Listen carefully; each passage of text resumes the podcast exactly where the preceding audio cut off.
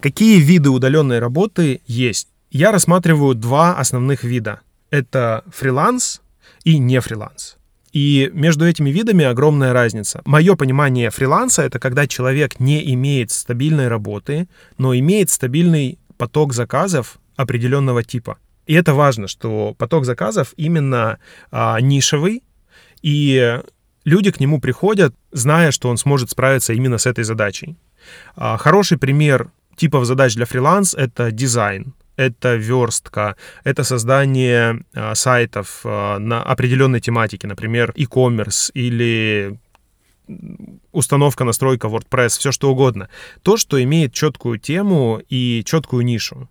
И в этой нише очень легко заниматься фрилансом и нарабатывать клиентов, которые будут периодически приходить с заказами. Но опять-таки важно понимать, что такая работа нестабильна. Я это сравниваю с тем, что видел в Таиланде. Мы остановились а, в каком-то домике, и каждый день мы проезжали в центр города на байке мимо большой толпы тайцев. Они приходили туда с утра, выстраивались какую-то такую шеренгу и стояли. А, молодые мужчины а, не очень опрятной внешности. И мы начали смотреть, что там происходит. А, туда подъезжали постоянно какие-то машины, грузовики, и выходили, брали с собой какое-то количество этих людей и увозили. Мы потом узнали, что это были фрилансеры, работники, которых брали на э, черную работу. То есть это, как правило, стройка, либо это какие-то задачи, которые не требуют э, высокой квалификации.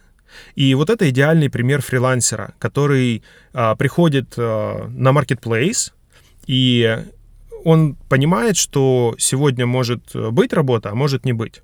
А когда мы ехали, как правило, э, к обеду эта толпа редела примерно вдвое. То есть примерно 50% человек не имели работу в этот день. Может, они его имели в следующий день, может, в предыдущий.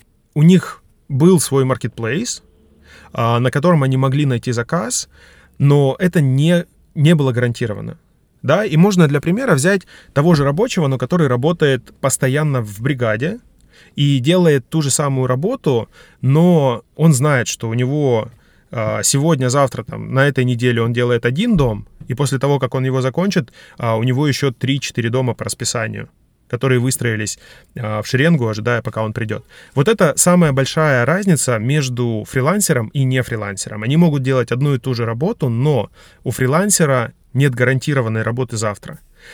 Но тем не менее, фрилансеры, особенно э, в интересных нишах, таких как дизайн, таких как верстка, э, им достаточно легко найти работу, хотя им приходится тоже толкаться с толпой таких же фрилансеров за каждый заказ либо к этим людям уже выстраивается очередь из их прошлых заказчиков, а, с которыми им понравилось работать. У меня есть а, дизайнер, который а, делает потрясающий дизайн, делает его очень быстро и за очень умеренную сумму.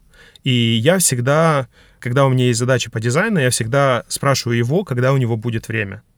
И он достаточно загружен, а, но периодически находит время, чтобы а, выполнить а, мои задачи. И загружен он именно потому, что к нему постоянно возвращаются люди, которым понравилось с ним работать. С другой стороны, верстка, например, это процесс перевода картинки в HTML.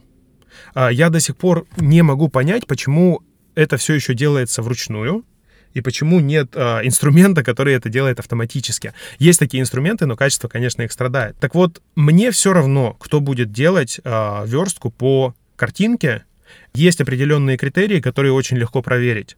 Поэтому я никогда не буду держать, допустим, верстальщика, а, с которым я когда-то работал и мне понравилось. Мне гораздо проще выйти на freelance.ru и там создать проект и найти человека, который готов работать прямо сейчас. Я вообще очень не люблю, когда кто-то говорит, что я а, занимаюсь фрилансом. То, что я а, работаю удаленно, это совсем не значит, что я фрилансер. Я удаленный работник. Имеет смысл идти во фриланс, если у вас есть конкретная ниша, которой вы можете обеспечить а, очень хорошее качество. И в идеале а, прийти туда уже с потоком клиентов, которые будут вас искать. В этом случае фриланс может а, быть очень эффективным. Но Если ваша ниша занята а, очень плотно, например, верстка, рекомендую подумать о том, как вы будете получать клиентов и чем вы будете выделяться из толпы таких же фрилансеров.